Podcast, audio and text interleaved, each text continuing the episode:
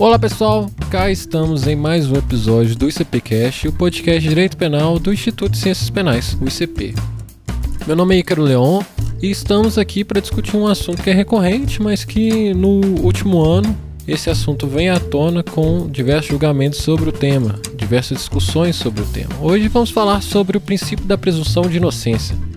Para tanto, estamos aqui com um professor, meu, foi meu professor, foi professor do Pedro, que trouxe bastante conhecimento, conhecimento crítico, aliás, que é o Vinícius Diniz Monteiro de Barros, que é defensor público federal, professor da Pontifícia Universidade Católica de Minas Gerais, pós-doutorando em Filosofia e Psicanálise pela Faculdade Jesuíta de Filosofia, doutor em Direito Processual Penal pela PUC Minas, instituição onde também concluiu o mestrado. Tudo bem, Vinícius? Tudo bem, Ícaro. Satisfação revê-lo, rever o Pedro. Muito obrigado pelo convite e pela generosidade da apresentação, viu? Estou à sua disposição, meu caro. Lembrando que o I C P, o Instituto de Ciências Penais, foi fundado em mil novecentos e noventa e nove, durante encontro de diversos acadêmicos e profissionais das carreiras ligadas às ciências criminais. Como o próprio nome sugere, o I C P é um fórum democrático e plural de estudos e debates em torno do tema, estimulando a reflexão sobre as inúmeras vertentes das ciências penais. Honra sua trajetória acadêmica, assumindo como eixo institucional a defesa intransigente das garantias individuais decorrentes das premissas do Estado democrático de direito e da Constituição, discussões caras à sociedade. Através da produção acadêmica, organização de eventos e cursos, o I C P cada vez mais supera os limites geográficos de Minas e do Brasil, honrando a luta pelos valores que se propõe a defender. Fica o convite a todos os nossos ouvintes para que conheçam os projetos do Instituto. Vocês podem encontrar mais informações através das nossas redes sociais, no Instagram, arroba ciências penais I C P ou arroba I C P jovem, ou através do site i c p ponto org ponto b r. Venham conferir. Então, Vinícius, para começar a discussão, nós sabemos que o princípio da presunção de inocência é um instituto trazido no artigo quinto, inciso cinquenta e sete da Constituição, sendo que alguns determinam que se trata de uma garantia individual, na qual determina-se que ninguém será considerado culpado antes da sentença penal condenatória. Para se extrair que essa definição trazida na Constituição Federal é refletida também no Código de Processo Penal, no artigo duzentos e oitenta e três. Então pode-se dizer que se trata de uma regra de tratamento. Eu gostaria que comentasse um pouco sobre essa definição do princípio, se o dito legislativo que é trazido pela legislação é suficiente para entendermos o princípio e qual a importância dele, né? Qual que seria o alcance desse princípio no ordenamento jurídico? Essa primeira pergunta é praticamente uma tese de doutorado, né? Fico um pouco aliviado, porque coincidentemente eu estudei esse tema no doutorado. Mas talvez a primeira questão que eu colocaria para os nossos ouvintes é que, ao abordar este princípio, convém que a gente retire até mesmo o termo presunção. Eu tive a oportunidade de escrever um livro sobre o assunto, mas eu não fui o primeiro a fazê-lo. Eu me recordo de um artigo do professor Eugênio Pacelli, de dois mil e um, em que ele já dizia que esse princípio não deveria ser chamado de presunção da inocência. Ele disse lá em dois mil e um que deveria ser chamado de estado de inocência. Porque nós sabemos da teoria geral do direito que a presunção é um instituto jurídico pelo qual o legislador toma como verdadeiro um fato que provavelmente é verdadeiro. Então, a presunção, como nós sabemos, pode ser absoluta ou relativa, isto é, ela pode não admitir ou admitir prova em sentido contrário, mas não é bem disso que se trata. Veja bem, é como que o professor Pacelli alertou isso há vinte anos, praticamente, né? Ele chama de estado de inocência porque se trata de um vínculo, uma situação do sujeito perante o ordenamento jurídico ou perante o sistema jurídico, da qual decorre para ele uma série de prerrogativas, né? Você já mencionou aí é, algumas delas, como a regra de tratamento, de ser tratado como inocente até o trânsito em julgado de uma sentença penal condenatória.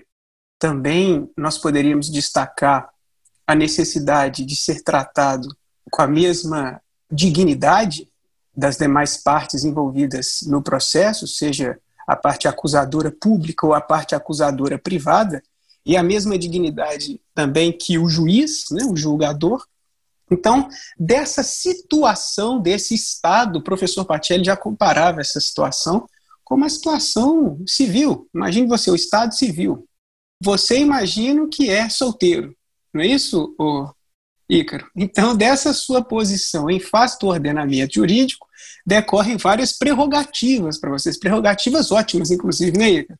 Já eu, eu estou no estado de casado, veja você, eu tenho uma série de prerrogativas, mas eu também tenho uma série de deveres, né, em face do ordenamento jurídico.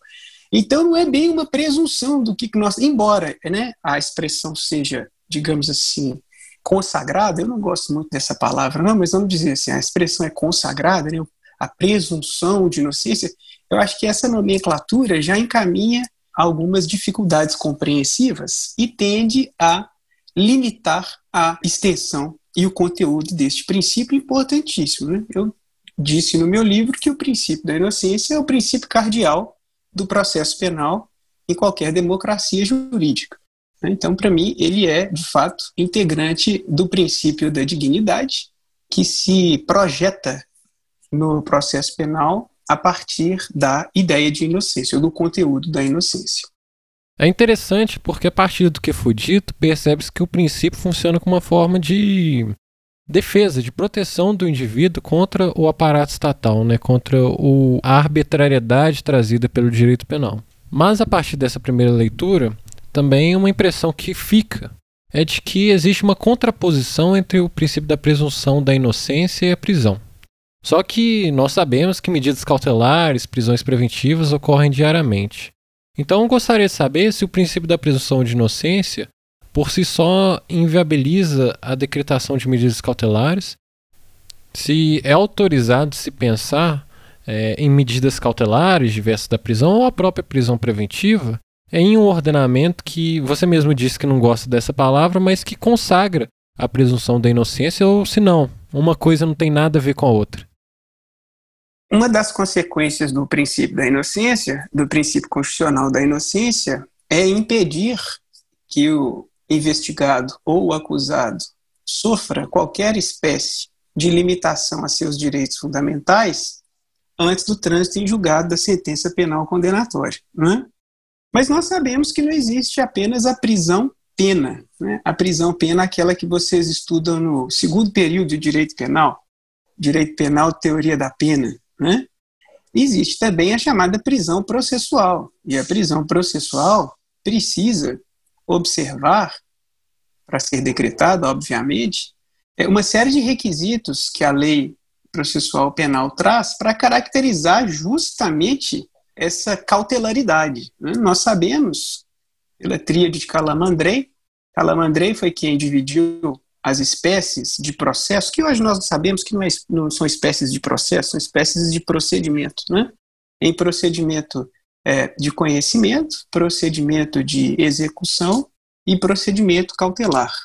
No procedimento de conhecimento, o que se faz a partir do devido processo é o acertamento é, do fato à norma. Na expressão que eu venho de Ana, se faz o acertamento do fato à norma.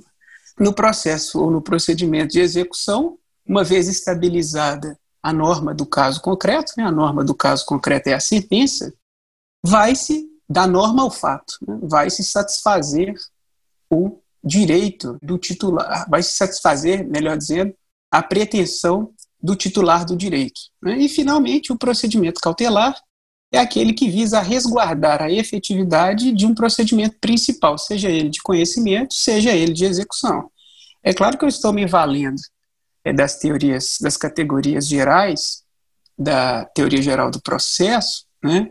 Sabedor de que os autores do Sul muito corretamente criticam a teoria geral do processo de cariz civilístico para aplicar o processo penal, e eu estou de acordo com os, os autores do Sul, né? Auri Lopes Júnior, Jacinto Nelson de Miranda Coutinho, Alexandre Morais da Rosa, eles estão cobertos de razão, mas é porque até mesmo para a gente entender o que seja cautelaridade, de alguma maneira a gente precisa recorrer à teoria geral do processo. Nós aqui de Minas, na Escola Mineira, nós temos uma pequena divergência em relação aos autores do Sul, porque nós não desistimos da teoria geral do processo. Em que nós concordamos? Nós concordamos que realmente a teoria geral do processo de matriz civil desserve ao processo penal, não tem a menor compatibilidade com o processo penal. Só que há muito, desde os ensinamentos do professor José Alfredo Oliveira Baracho, e aí todos os seus alunos, passando pelo professor Josemir Pereira Leal, professor Ronaldo Bretas de Carvalho Dias, professor Marcelo Andrade Catone de Oliveira, nós sabemos que a teoria geral do processo no Estado Democrático e Direito tem amparo constitucional. Então, quando a gente pensa numa teoria geral do processo, nós já não estamos nos remetendo aos institutos romanos, nada disso. Né? Nós precisamos de um, de um eixo teórico para nos guiar, até mesmo para que nós saibamos do que seja cautelaridade. E aí, respondendo mais diretamente à sua pergunta, é possível a prisão antes do trânsito em julgado da sentença penal condenatória, desde que ela não seja uma prisão pena, desde que ela seja uma prisão cautelar, isto é, que visa a resguardar a efetividade do processo principal, no caso, processo de conhecimento penal. Então, é, é aí que nós vamos falar das subespécies de prisão processual, que são a prisão em flagrante, a respeito da qual eu tive a oportunidade também de escrever na minha dissertação de mestrado, que os autores do Sul chamam de pré-processual, uma, ou uma, uma prisão pré-cautelar. Né? É, os autores do Sul criaram essa categoria diferenciada para chamar a prisão em flagrante de prisão pré-cautelar. E temos as prisões propriamente processuais, que seriam a prisão temporária, regulada pela Lei sete mil novecentos e sessenta de oitenta e nove, e a prisão preventiva, que é a mais genérica de todas, estabelecida no Código de Processo Penal, artigos, notadamente artigos trezentos e doze e seguintes. Não, super legal isso que você trouxe, Vinícius, porque quando você começa a estudar o processo penal, você percebe que existe uma discussão se seria necessário é, conceber um novo processo penal abandonando as matrizes civilistas, né? Porque É, eles dizem que o processo penal é pensado a partir de uma ótica civilista. E é interessante que até Carnelucci traz essa questão acerca da Cinderela, né? É, que o processo penal seria aquela irmã deixada de lado. E eu queria saber se é necessário construir uma dita teoria geral do processo penal ou ab- abandonando as concepções civilistas, já comentando o que você disse sobre estando presentes os requisitos. É, está autorizada a prisão preventiva, eu sempre fico, fico com o pé atrás em relação ao artigo trezentos e doze, né? Porque ele traz a, o requisito da ordem pública. E a partir de uma leitura rápida, parece que quando se fala em ordem pública, ao meu ver, traz é, o processo penal como um instrumento do poder punitivo, um instrumento do poder penal. Eu já fiz duas perguntas. É, mas queria saber se é necessário retirar essa concepção civilista do processo penal, e a segunda é se essa concepção do processo penal como um instrumento de resguardo da sociedade, como um instrumento de, é, de viabilização do poder punitivo, viabilização do direito penal, não deve ser abandonada. Outra pergunta extraordinária sua, né? Deixe-me tentar responder... É, parte a parte, piecemeal, como diz, como diz Karl Popper, nós precisamos responder aos poucos. Né? Olha só, eu acho que é importantíssimo desenvolver uma teoria geral da procedimentalidade penal, não da processualidade penal. Não, porque desde Fatsalari nós já sabemos que você não pode confundir processo com procedimento. Né? Procedimento é uma sequência estruturada de atos normativos que visa a construção do provimento, que é o ato final do procedimento.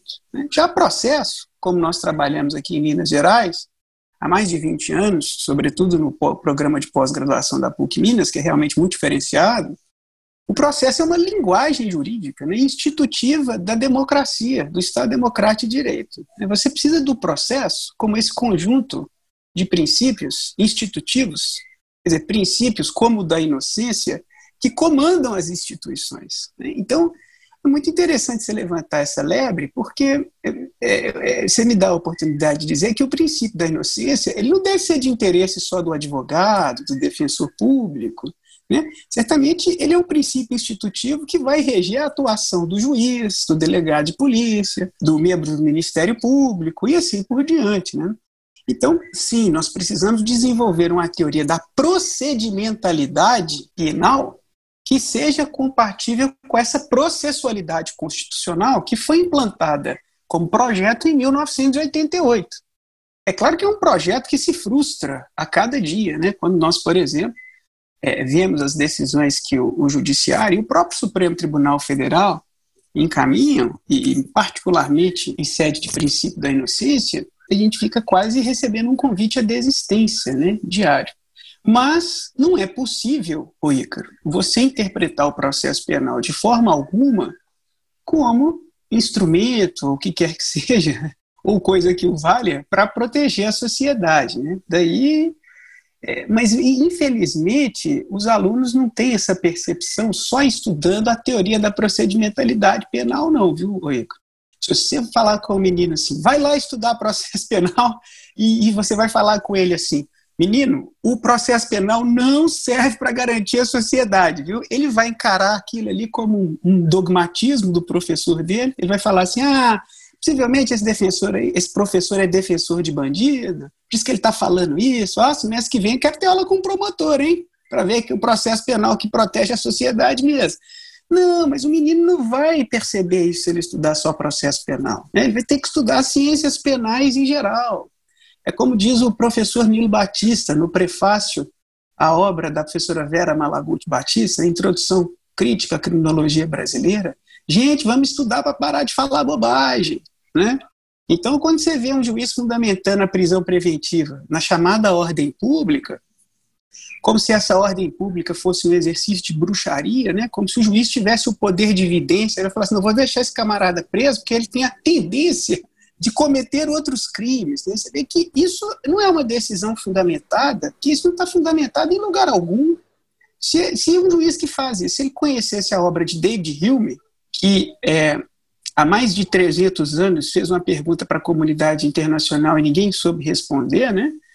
Hume perguntou para a comunidade internacional o seguinte, o fato de o sol ter nascido todos os dias me assegura de que ele nascerá amanhã? Certamente que a resposta tem que ser negativa, né, Ícaro? Tem que ser negativa. Por quê? Porque a indução não transfere verdade. Você vê que no, no fundo da decisão desse juiz, quando ele fala que ele tem que resguardar a ordem pública porque o sujeito pode vir a cometer outros crimes, ele está fazendo um raciocínio indutivo. Isso não é verdadeiro. Ele está, a partir de uma posição de autoridade dele, ele está tentando prever o futuro. E com isso, é, se louvando, né, numa expressão que é muito pouco estudada, né? Ordem pública, ordem pública. É, o sujeito vai para a prática, esse é que é o problema. Por isso eu falo com os meus alunos, ó, não vai fazer estágio antes de estudar, não. Você tem que fazer estágio depois. Senão com a prática você desaprende, né? Você vai achar que o seu professor é mentiroso, que ele está falando coisa errada para você dentro da sala de aula, né? Mas eu gosto muito de colocar como contraponto para os meus alunos é, sobre esse, essa expressão ordem pública, o artigo publicado pelo professor Canotilho, constitucionalista português famoso no mundo inteiro, quando ele foi consultado pelo Ministério Público Português se o Ministério Público Português deveria ou não colaborar com o pedido internacional do Ministério Público Brasileiro. O Ministério Público Brasileiro Federal, né, pediu uma colaboração para o Ministério Público Português é, acerca da famigerada Operação Lava Jato. Lá na Europa, o professor é muito considerado, né? Então o Ministério Público Português pediu um parecer prévio para o professor Canotilho. E o Canotilho disse que o Ministério Público Português não deveria colaborar com o Ministério Público Federal a, a, a brasileiro. A conversa é longa, mas eu vou tornar um assunto curto, tá, ô, ô, Ícaro? Só para focar na expressão ordem pública que você suscitou aí. Disse o Canotilho que essa lei é parcialmente inconstitucional e naquilo que ela é constitucional eles estão agindo de forma errada. Basta você ler, esse parecer está disponível. É um parecer que virou artigo jurídico, foi publicado na revista científica portuguesa, e ele vai dizer mais, que a prática dessa operação e essa lei dois mil oitocentos e cinquenta não apenas atentavam contra a Constituição brasileira, como atentavam também com os princípios análogos da Constituição portuguesa e atentava contra os princípios previstos nos tratados internacionais sobre direitos humanos, dos quais Portugal e Brasil eram signatários, afrontando assim a chamada ordem pública internacional. Sabe o que é ordem pública para o professor Canotilho? Está lá no artigo dele, basta você consultar. É um conjunto de princípios, garantias, direitos fundamentais, previstos nos tratados sobre direitos humanos e reproduzidos nas constituições nacionais. Então, como é que é possível você prender alguém pela ordem pública? Você vai ter que soltar alguém pela ordem pública. Você está entendendo, ô, ô, ô, Ica? É, olha, mas vai, mas vai demorar. Para que essa compreensão chegue aos fóruns brasileiros, vai demorar. Só a gente estudando mesmo. Muito. Não, fica realmente o exercício de futurismo, né? O julgador tentando definir o que, como o indivíduo vai se comportar no dia de amanhã. E ainda falando sobre o futuro, você comentou sobre a possibilidade de um dia a gente se adequar a esses, a esses dizeres trazidos por Canotilho, é, mas ao mesmo tempo aqui no Brasil, depois do julgamento da A D C quarenta e três, quarenta e quatro, cinquenta e quatro, pelo S T F no ano passado, é, que instituiu a impossibilidade de execução provisória da pena, houve uma movimentação no Legislativo para inviabilizar o princípio da presunção de inocência, modificando a Constituição, modificando o artigo duzentos e oitenta e três, modificando o rito do recurso especial, recurso extraordinário. Eu queria, só que, ao meu ver, existem alguns bloqueadores. Eu queria saber como o senhor vê essas movimentações, se elas são possíveis, se elas são aceitas, como que essas movimentações devem ser vistas. O relator dessa P E C no Congresso Nacional, atualmente ela está na Câmara dos Deputados, é o deputado Fábio Trad, que é mestre em Direito Penal, por quem eu tenho grande respeito, foi presidente da Ordem dos Advogados do Brasil, no Mato Grosso do Sul, que é o estado de origem dele. Tenho muito respeito pelo deputado Fábio Trad, e ele gentilmente me convidou para falar no Congresso Nacional sobre essa P E C. E eu tive a oportunidade de dizer para os excelentíssimos deputados que é, é, essa P E C é inconstitucional. É, em princípio, houve uma aberração, houve uma proposta para alterar o próprio artigo quinto, inciso cinquenta e sete, né? Uma aberração absoluta, né? Quer dizer, violando a não mais poder as cláusulas limitativas de reforma da Constituição, notadamente o artigo sessenta, parágrafo quarto, né? Não serão objeto de deliberação as propostas de emenda à Constituição tendentes a abolir direitos e garantias fundamentais, né? Então, você querer reduzir ali o inciso cinquenta e sete acrescentando uma vírgula e colocando, ou transformando trânsito em julgado em segunda instância, como o Supremo fez, né, de dois mil e dezesseis a dois mil e dezenove a golpes de martelo, você, mesmo que você queira alterar a redação do artigo quinto inciso cinquenta e sete, você cometeria uma afronta direta à Constituição. Agora, o que se, o que se está discutindo na Câmara é um, um subproduto daquilo que se conhece como P E C Peluso, oriunda do Supremo Tribunal Federal, na época em que figurava na corte o ministro César Peluso. E o que, que o ministro César Peluso propôs à época? Ele propôs que os recursos extraordinários e os recursos especiais fossem convertidos em ações autônomas.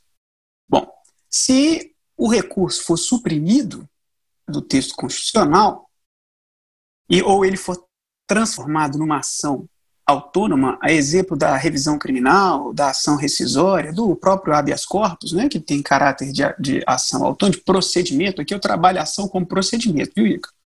É, de procedimento autônomo, evidentemente você geraria uma é, irrecorribilidade já na decisão da segunda instância, e essa irrecorribilidade passaria a preencher conceitualmente a ideia de é, trânsito em julgado.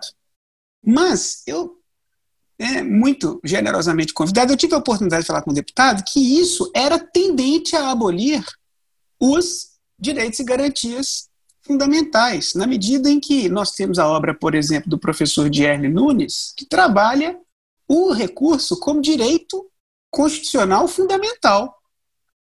E aí eu tentei explicar, o, o Ica, e vou tentar trazer aqui para os nossos ouvintes o porquê que essa, que essa P E C, mesmo que transforme os recursos extraordinários e especiais em ações autônomas, é tendente a abolir direito e garantia fundamental. Não só porque o recurso é um direito fundamental, como porque a estruturação é, do judiciário brasileiro, que tem no S T J uma corte uniformizadora da interpretação da lei federal, e tem no S T F uma corte uniformizadora da interpretação constitucional, né, é, decorre do próprio modelo federativo adotado pelo Estado brasileiro.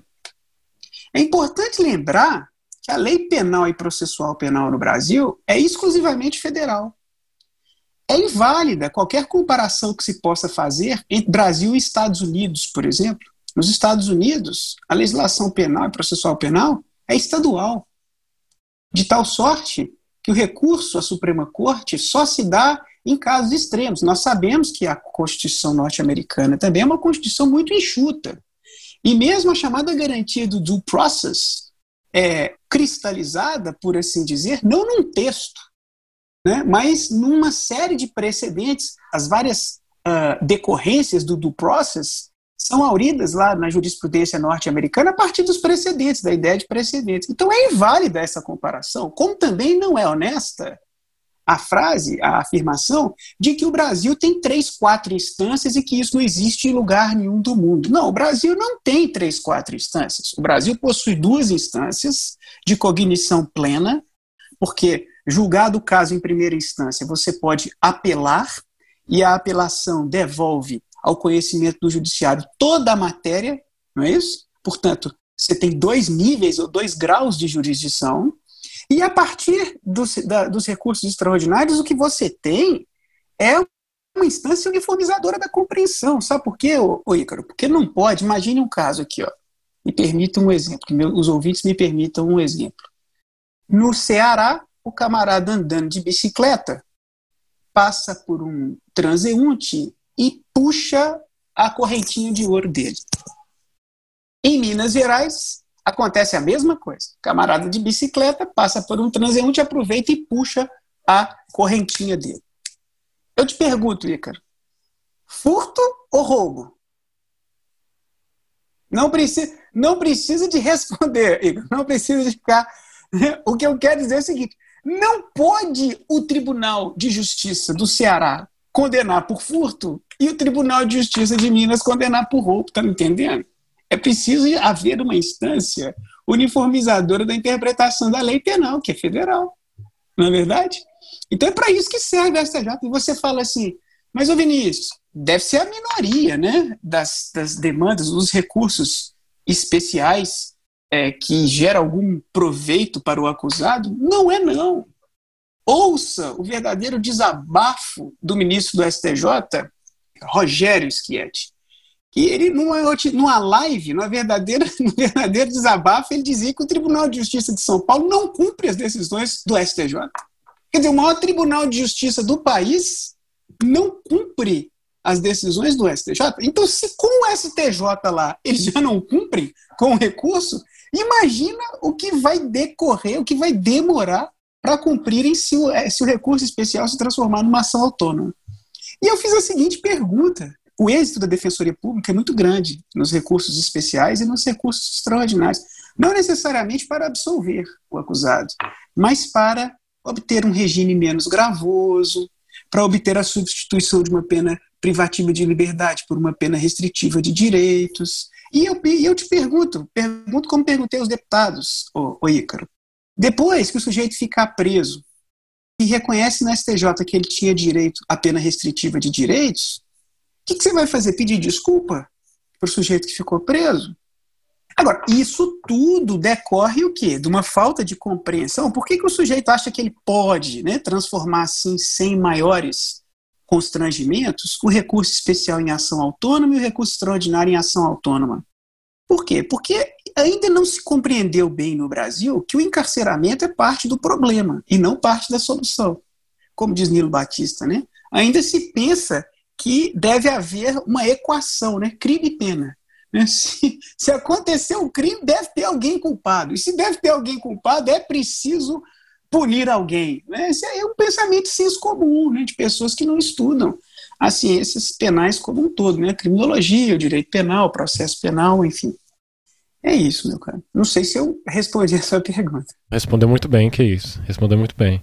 Mas é interessante que essa fala que foi prolatada pelo ministro Schietti é trazida num estudo da F G V Rio, que o Thiago Bottino, que é professor na instituição, que chama habeas corpus nos tribunais superiores.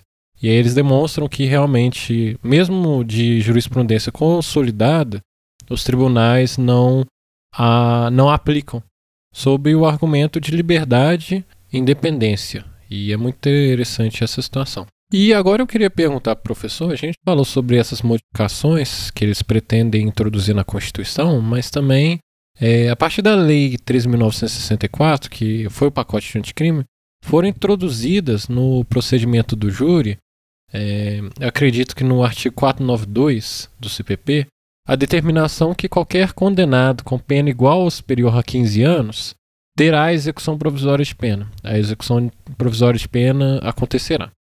É, também o S T F está preso a discutir a situação, essa matéria, e que adiciona o argumento de que, como o tribunal do júri é soberano, não haveria problema em determinar a execução da pena de forma antecipada. Como que o senhor vê essa discussão? É possível afirmar que é, a soberania dos vereditos do Tribunal do Júri é capaz de suprimir a presunção de inocência ou não, o buraco é mais embaixo? Eu já vejo o procedimento do Tribunal do Júri com muito horror, sabe? Eu não acho que o Tribunal do Júri é nada democrático, né? Porque democracia, para mim, é o somatório de soberania popular e direitos fundamentais, né? Democracia não é equivalente à soberania popular. Certamente você precisa ter direitos fundamentais que contenham é, o poder soberano, do contrário, o homem se encaminha numa rota de autoextinção. Então, como já aconteceu no século vinte, inúmeras vezes, eu não preciso citar aqui os regimes autoritários que mataram dezenas de milhões no século vinte, né? Mas, por isso que no pós-Segunda Guerra ganha força o movimento constitucionalista, o movimento dos direitos fundamentais, enfim, uma força nunca antes vista. Mas essa alteração, eu que já tenho bastante horror ao Tribunal do Júri, essa alteração me parece flagrantemente inconstitucional, né? Estão usando a palavra soberania aí com viés retórico, né? Isso, isso é retórica, soberania dos vereditos. Isso não é uma soberania assim como o soberano, o czar da Rússia ou o imperador romano mandava prender ou mandava soltar, não é isso, não. Isso é conteúdo retórico, né? Conteúdo retórico da interpretação do que seja a soberania dos vereditos, né? É óbvio que a soberania do veredito, dos vereditos significa que um juiz togado, ainda que seja um juiz de tribunal, não pode fazer o quê? Não pode reformar no mérito a decisão. É isso que significa a soberania dos vereditos. Não significa que a decisão é eterna, imutável e para sempre, não. Mas o tribunal pode muito bem, a partir de um erro em procedendo, não um erro em judicando, ele pode anular o júri e devolver para a realização de outro. E aí eu trago a pergunta de novo, você vai pedir o quê? Para o sujeito, desculpa, quando ele estava preso, pelo julgamento, no, do primeiro julgamento com o erro em procedendo? Né? Então você veja que isso aí é mais um espasmo dessa ignorância sobre as ciências penais que faz com que as pessoas ainda, ainda acreditem que a pena mais rápida, né? O fetiche da justiça célere, como diz o professor Josemir Pereira Leal, o fetiche da justiça célere vai trazer algum, alguma paz de espírito para a vítima ou para a família da vítima. Né? Isso, isso não tem nada de jurídico-científico, né? Isso é uma aposta retórica, lamentavelmente, de um momento político nacional que se coloca contrário aos direitos e garantias fundamentais em todos os ambientes, no ambiente executivo, no legislativo e no judiciário, e o que nos resta como estudiosos da área, é insistir no esclarecimento dos nossos alunos e de quem tem disponibilidade para estudar. Assim, quem sabe, as instituições possam ser alteradas no futuro e implantar, de fato, o Estado Democrático de Direito a partir da ideia de direitos e garantias fundamentais, dentre elas o princípio da inocência.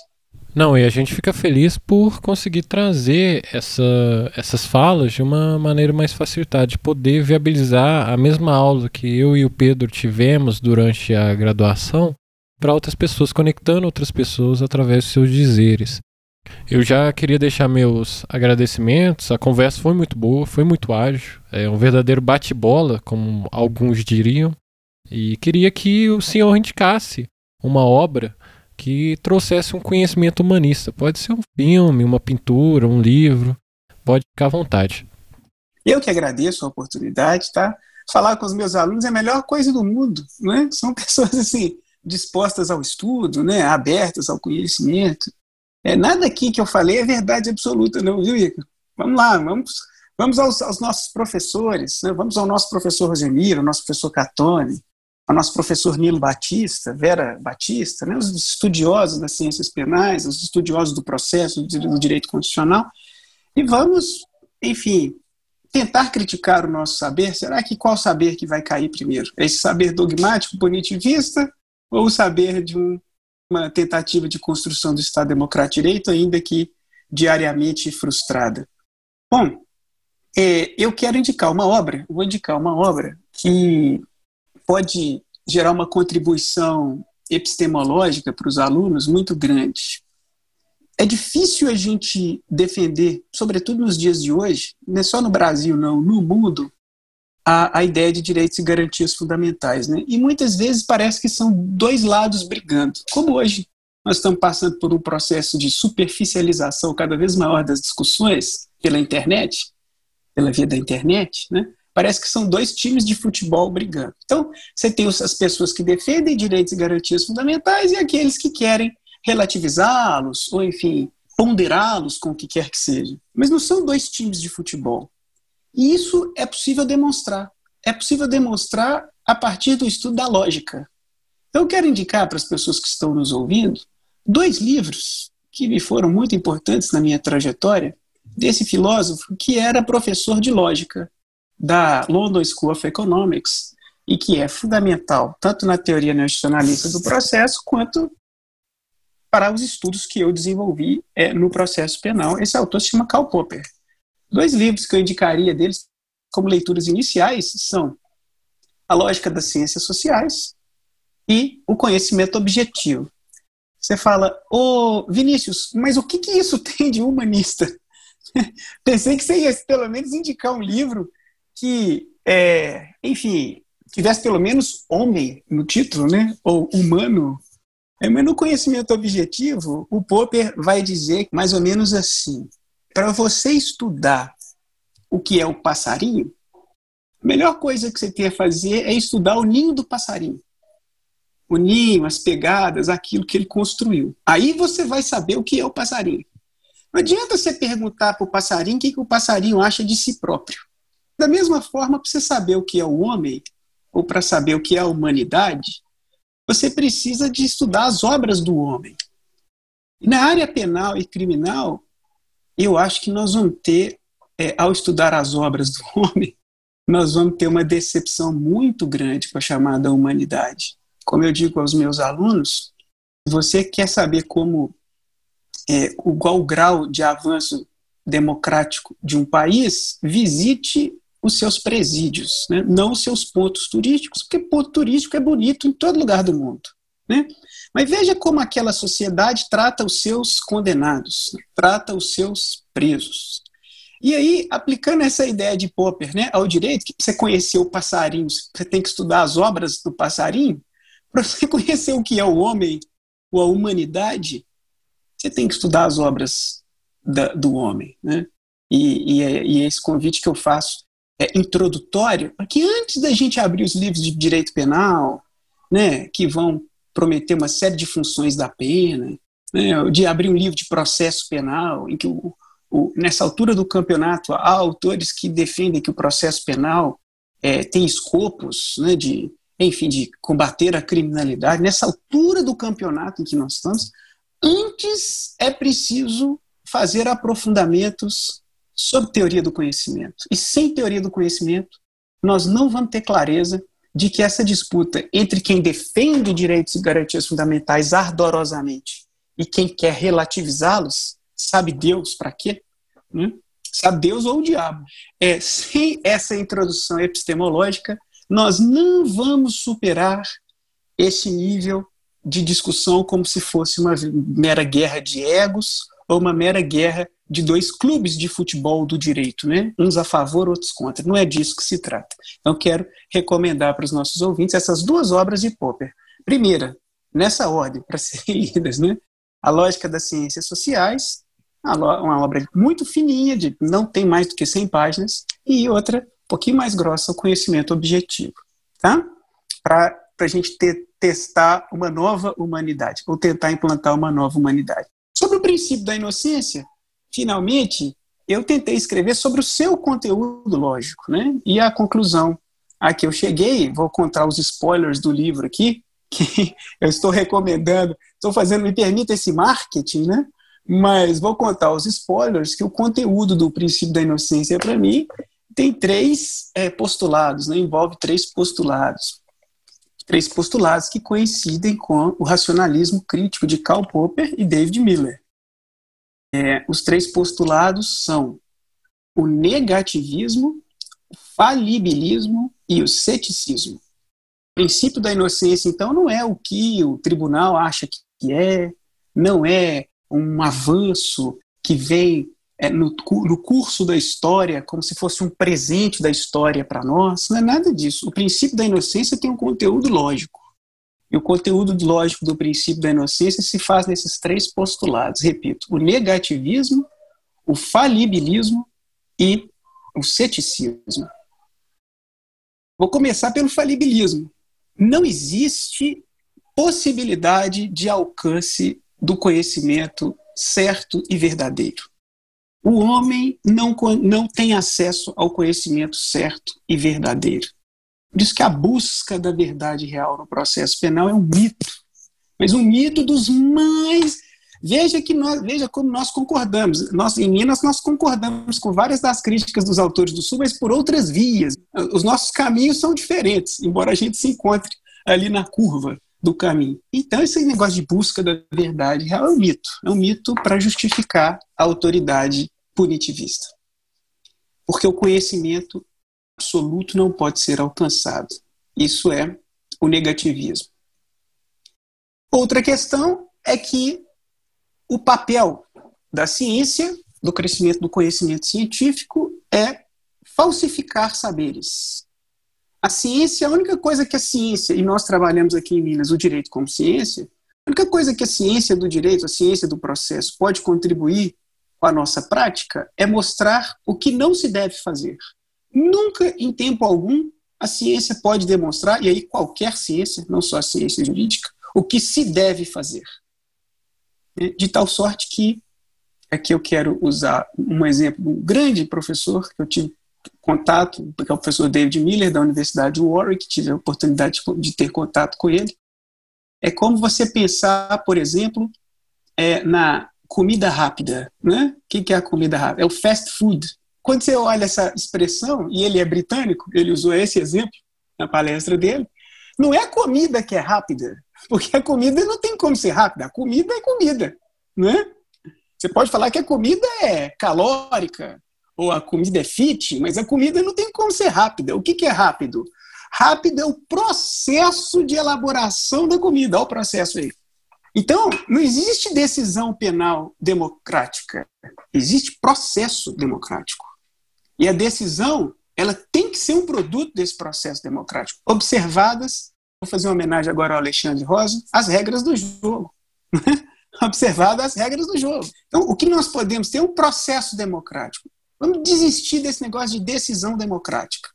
Mas processo democrático nós podemos ter. Né? E o princípio da inocência serve para quê? Para mostrar a falsidade dos argumentos acusatórios.